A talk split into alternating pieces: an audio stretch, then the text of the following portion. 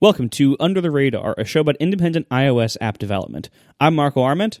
And I'm David Smith. Under the Radar is never longer than 30 minutes, so let's get started.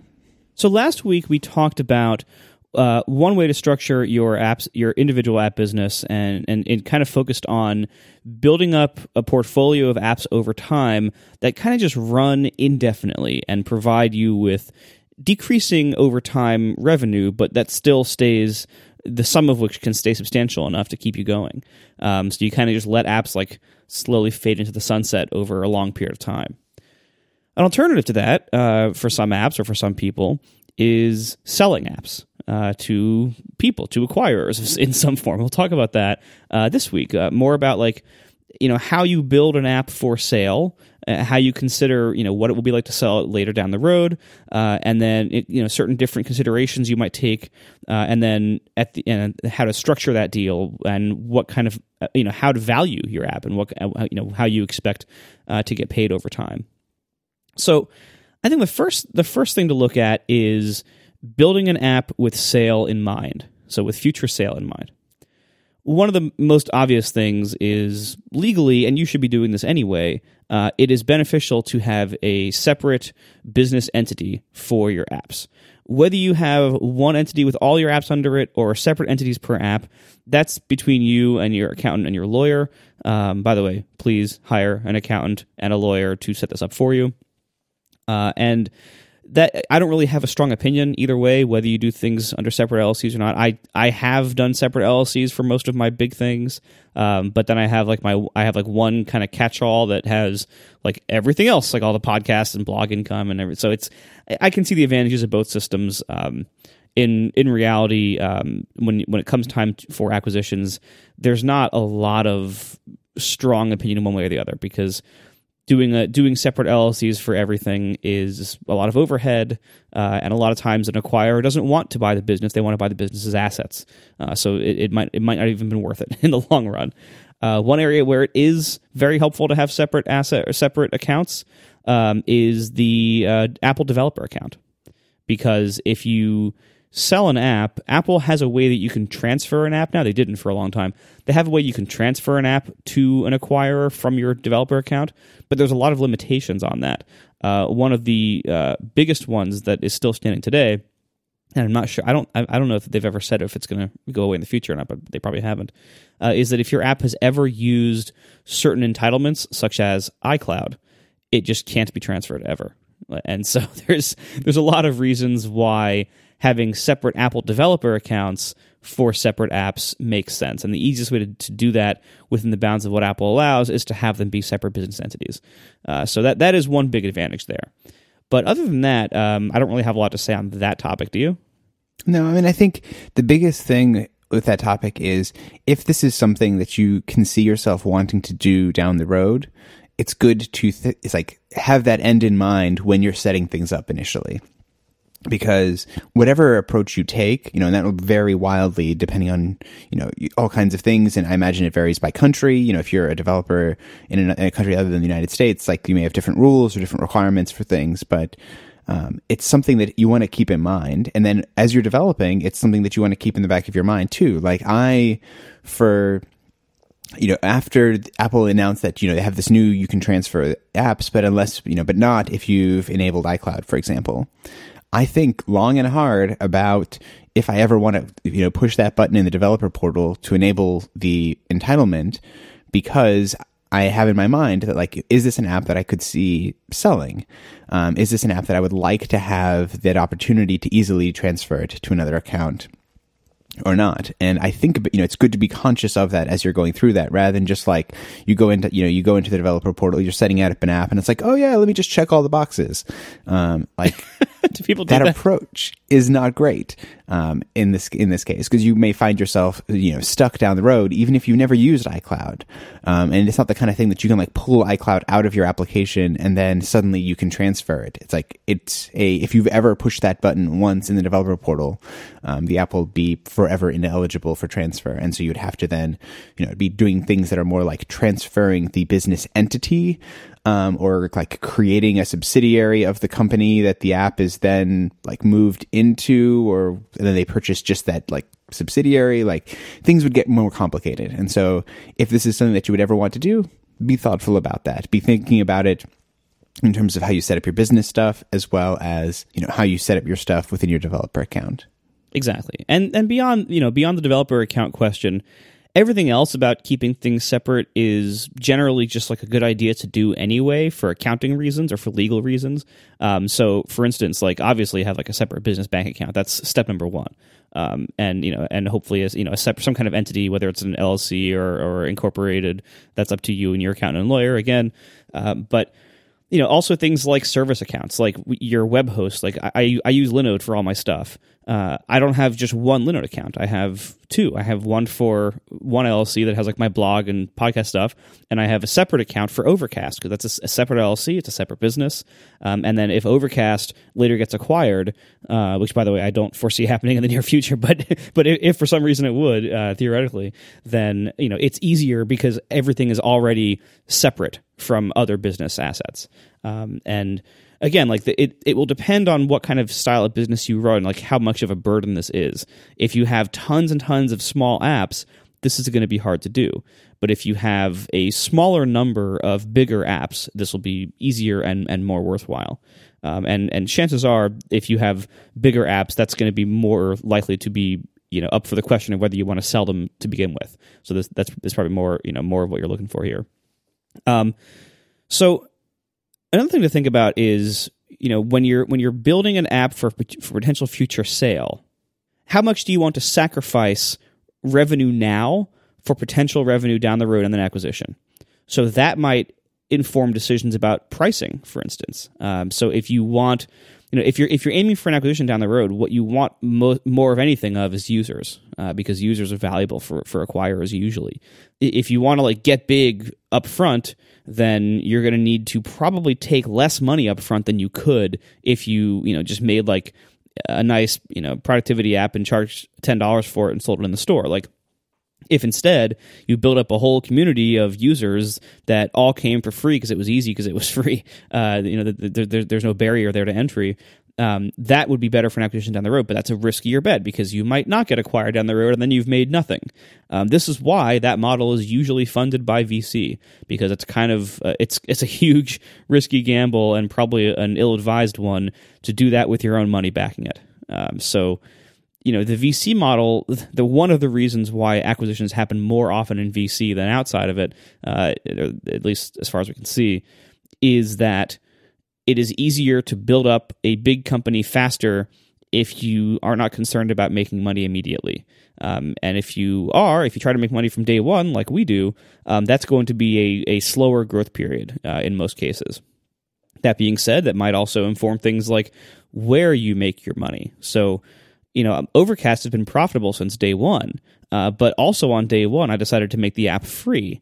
Uh, so it's free up front, and I, you know, had in-app purchase for other stuff, and that's been the model since day one for lots of reasons.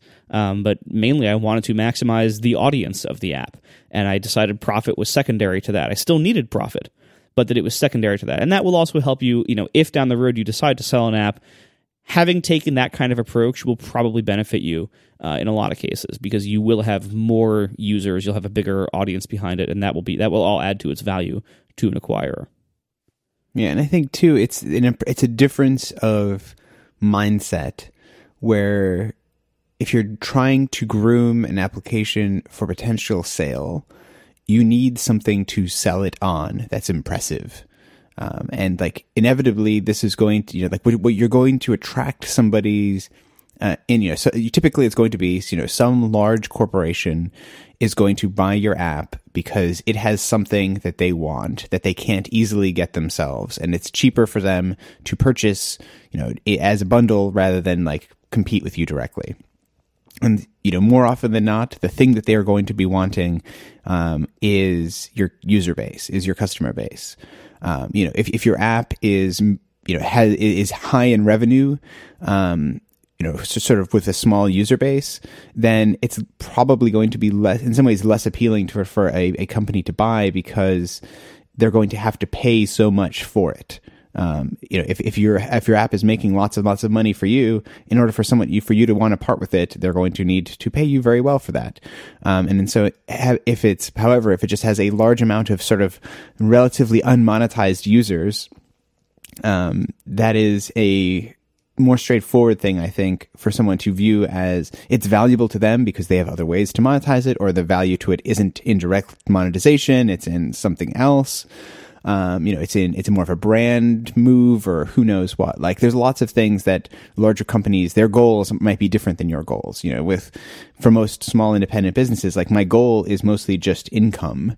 Um, I'm not having these kind of these big broad things where you know, a, a larger company may have, you know, several million dollars in advertising budget that for them acquiring an application for one or two million dollars if it's just like it could just be an advertising expense essentially. And they just want to put their name on something that is in front of a group of a relevant demographic of people.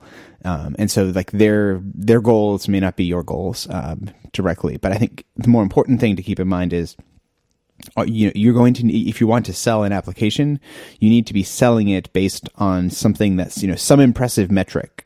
Um, you know, there's going to probably going to be discussions about things like the what, the KPIs, the key performance indicators, and you know what's your retention rate, what's your growth rate, um, you know what's your rate rate? I don't know. Like the, all of those numbers are things that are you're probably going to need to have like good nice graphs that you know go up and to the right. Um, like that that's ultimately what you're going to want if you're going to sell it. And so you're going to structure your application to maximize those things. Um, and you know at a certain point it can start to get you know you start to get kind of sketchy and things like if you want if, if, that's all you're trying to do if you're doing the what is it they call it? The, the the growth hacking like if that's your goal is just to get the most number of people in your app you start doing you know funny things like hey here's lots of push notifications. Here's lots of lots of things to pull you back in. Maybe not so great but in a weird way, like if that, if that, if those numbers are the things that you're optimizing for, those behaviors and approaches are the things that make the most sense um, as a result. Exactly, and you know, as you mentioned, like if you if if there's something about your app that would make a company pay a premium for it, you know that that's almost kind of luck, like whether that will happen to you uh, or not. Like one of the like an example of this is like when Facebook bought Instagram, uh, you know, Facebook was clearly freaked out because photo sharing is core to Facebook's business, and they were losing a bunch of photo sharing on on like the new hot growth platform of the smartphone to this little startup called Instagram that was kind of eating their lunch. So Facebook freaked out and threw a massive amount of money at them. And that's anytime you can you can scare a large company about threatening their core business, that's a pretty good way to get like a, an, an, extra high valuation of your app. Um, or you know, you can do things like like when it, when a tech giant, like an old tech giant like AOL uh, or Yahoo, you know, these companies tend to have a lot of money from like their old businesses and, and old revenue streams, but they don't tend to have a lot of modern relevance or like especially with younger audiences um, or like modern growth areas. So those big companies will often trade some of their giant old money for modern relevance or modern growth. Um, but for the most part, the kind of apps that that you and I make, the kind of apps most of our listeners make, are probably not going to be big enough to or, or strategically important enough for most acquirers to want to pay a massive premium for them. So I'm going to be talking the rest of this episode mostly about like boring app valuations, basically like how how to value an app that you're just selling basically just to get rid of it or to try to make some cash out of it. Yeah, and I think it's probably fair to say that that that version of selling of like the the million dollars or multi-million dollars deal to a big company is like it's the big fancy version of this, but there is certainly the selling an app for a modest amount of money for the purposes of getting either it's you've decided you don't want to be developing it anymore yeah. and it's kind of more of the not like a fire sale but it's that kind of a i've reached the end of my interest in this app or i like a classic one where this will come up is so you get a job you, you decide you want to go back into the traditional workforce like you get you take a job at apple and suddenly you can't you're you know you're usually not legally permitted to continue developing an app like this you need to find a find you're finding a home for it, and so you're trying to work out what's a reasonable way to value it, um, or it, it, there, there's a much more modest version of this too that is just the I have this thing, I don't want it to I don't want to just pull it from the store and have the value that it has disappear and evaporate, but I can't for whatever reason keep working on it, so I'm going to find a new home for it. We are sponsored this week by Blue Apron, the number one recipe delivery service with the freshest ingredients. For less than $10 per meal, Blue Apron delivers seasonal recipes along with fresh, high quality ingredients to make delicious home cooked meals. Blue Apron's mission is to make incredible home cooking accessible to everyone and support a more sustainable food system, setting the highest standards for ingredients and building a community of home chefs.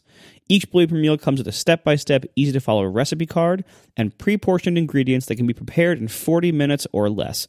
I personally have used Blue Apron now for over a year. My wife and I love it. We are huge fans of Blue Apron. It has really made us better cooks, and we greatly enjoy it. You can choose from a variety of new recipes each week, or you can let Blue Apron's culinary team surprise you, and no recipes are repeated within a year. So, for example, this week we have fontina and beet grilled cheese sandwiches with mixed citrus salad, mushroom and barley miso ramen with smoked dulse and spice, spicy red cabbage, green garlic pesto pasta with romaine salad and creamy lemon dressing, and tons more options. Blue Apron delivers to 99% of the continental US, and there's no weekly commitment, so you can you can always just go on and cancel deliveries if you're not going to be there that week or if you're going to be too busy. It's no big deal. You don't pay for them then. Check out this week's menu and get three meals free with your first purchase, including free shipping. This is free food, three meals free with your first purchase, and free shipping by going to blueapron.com slash radar. You will love how good it feels and tastes to create incredible home-cooked meals with Blue Apron. So don't wait. Visit blueapron.com slash radar. And thank you very much to Blue Apron for supporting this show and Relay FM. Blue Apron, a better way to cook. So building on what you were just saying about like if you're just going to go work for someone else and you're trying to sell your app that way one of the most common acquisition styles is uh, called the acquihire where basically a, a company is acquiring your app mostly because as part of the deal you are going to come work for them. Uh, this is very common for big companies when they acquire small apps. Uh, big companies have trouble attracting talent. Talent is very valuable to them. So it might be worth it if they can pay you a certain amount for your app and as part of the deal you come work for them that's basically just like a big hiring bonus for you like it, that is often worth the the trade-off for a big company um, and oftentimes like the acquisitions are kind of presented in the in the press maybe as being something else, but oftentimes it's really more about the acquihire aspect of it. Um, especially if the company wasn't doing that well uh, before, like if the if the acquired product was not setting the world on fire, uh, or if the big company wants you to come work on their version of that. So, like when Google buys an email app and shuts it down so the, the people can go work on Gmail, you know, that that is very, very commonly the case. And you you kind of can't think of this as like an input to selling your app. If you don't want to go work for a big company, you can kind of safely ignore the the goings on in, in the acquihire market and the pricing thereof. Um, this is also very, very common uh, for VC funded companies as kind of a graceful PR exit. VC funded companies don't often just fail and shut down out of the blue. Usually they get acquired for some undisclosed sum and the people go join up and go work for the big company. And this is usually because their investors uh, usually have the connections and, uh, and motivation and the infrastructure set up to easily make these kind of deals uh, with maybe other companies, like larger companies they've invested in, or, or their their associates or whatever else. It's a way for investors to get kind of a, a graceful exit from companies that that are that have basically failed. Um, so selling an iOS app like ours, anything less than like a few million users uh, is really a pretty small app by acquisition standards. Um, valuation for small apps like ours is generally not going to be a massive amount of cash up front. You know, this is not like Santa Claus blessing you with a ton of money for for no reason. Like you you really have to look at the value of your app, what what it actually would be worth to someone else paying for it who isn't totally in love with it, who just is looking at it as a business. Um, and and you know whatever you can do with it, they can do with it. If you can't do something with it, chances are they can't do it either. Um, so usually the the most common way I've heard of and experienced uh, to sell an app is to basically sell it for uh, a small multiple of its current annual revenue, like what you and what you expect annual revenue to be in the next few years. Uh, so you might say, you know, it might sell for like three times its annual revenue, and that's that's the sale price or something like that, right?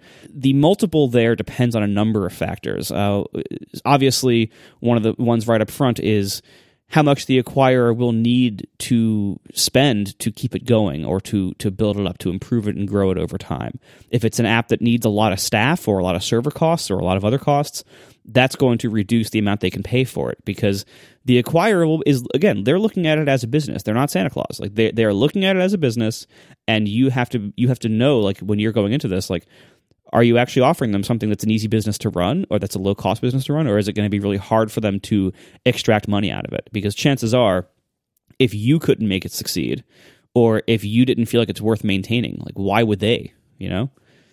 And and and as you mentioned before like whether the revenue is going up or down over time is a huge indicator for figuring out the valuation.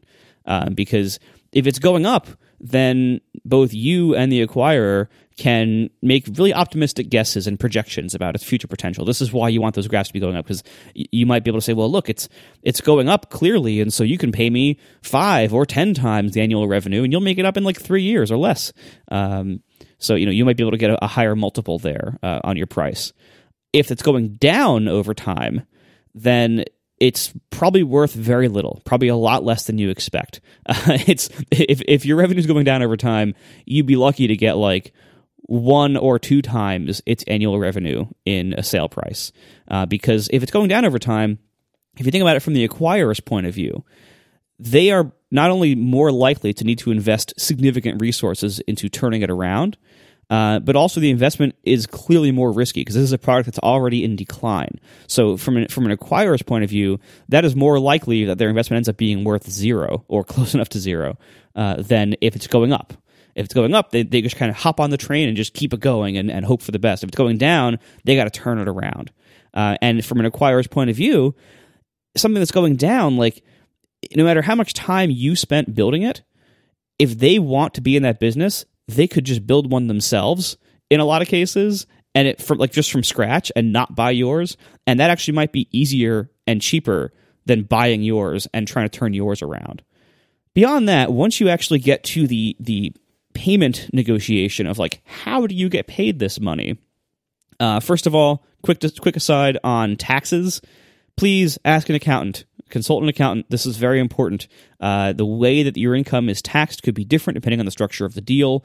Uh, be prepared in your head like you know when estimating things be prepared for it to tax to be, to be taxed as regular income which is a high tax rate but oh well you know that's be prepared for that because in many cases uh, it will be uh, depending on how it's structured but please consult an accountant um, you may also not realize that in a lot of these deals, and this is how mine have all been as well, um, you may not get much or any cash up front. I've never gotten cash up front for selling an iOS app. Uh, most acquirers of small apps like the kind that we make uh, don't have like a massive pile of cash just sitting around. Like you know, cash is hard to come by. It's more about cash flow usually. Um, you know, especially because a lot of times an acquirer is another indie developer or another small company. Uh, so usually these deals are structured with some kind of payment over time. Uh, this could be like a fixed payment plan. If you say like, okay, I'll sell you sell you this app for you know five hundred dollars a month for the next five years or whatever. It could be fixed like that. Or uh, more commonly, I think it's a revenue share deal. Um, so it could be you know you could say like, all right, well you give me you know twenty five percent of the revenue over the next three years or whatever it is. Um, if you do the latter, if you do percentage of your revenue, I highly suggest that you negotiate for an annual minimum. Uh, this ensures that if they shut down the app or if it if it fails or if they make it free if, if they eliminate the revenue stream basically uh, that you still get something for it over those years. Um, and it also just kind of encourages you know healthy business practices i think on the other side. Um, the only downside to this though to the, to doing payments over time like this is that they're also not guaranteed to actually happen this is, this is a, a, an eventuality that a lot of people don't like to think about or don't consider when they're looking at their contract, or they think the contract will protect them. Uh, but in fact, you know, it, it, the acquirer. It, let's say you're going to get paid over the next five years. If the acquirer goes out of business in two years, you don't really get anything. You're kind of just screwed. Like you know, they you might be able to try to extract something out of out of the way they crashed, but you're probably not going to succeed, or you're not going to get enough to matter. Um, a contract is really not worth much unless you unless you are prepared and equipped to sue over it, and most people aren't. It's usually not worth it. Um, so any kind of future payment, be prepared for the possibility that the company either might go out of business or they might do some kind of like financial or legal entity trickery, like transferring assets between different subsidiaries or things like that, to get out of paying you. Um, so you really have to be careful who you sell to, and you know anybody can be like super friendly during the deal making phase, but you have to kind of look at like how do these companies or people actually do business over time? Like if there's anything you can look at in the past of what they've bought or sold over in the past, how they've treated people in the past, that will all help. Um, but ultimately, any any kind of payment in the future is uh, merely a suggestion, not a guarantee. Um, and and if I can summarize, I, I, guess my feeling on selling apps now that I've done it a few times um, is that in my experience, the the way I sell apps uh, is not a great way to make money. Uh, it's it's a great way to to make a little bit of money, but it's you know I've made more running my apps than I've made selling them. Uh, it, selling for me is a way to make space in my schedule. It's a way to get rid of an app that I no longer want to work on or I'm no longer able to work on, uh, and then to free up that time that that app was taking in my schedule, and then hopefully in the process of selling it, give its users some kind of nice exit so that I don't have to worry about abandoning all these users, and maybe give me a little bit of cash to help fund the development of the next thing I want to work on.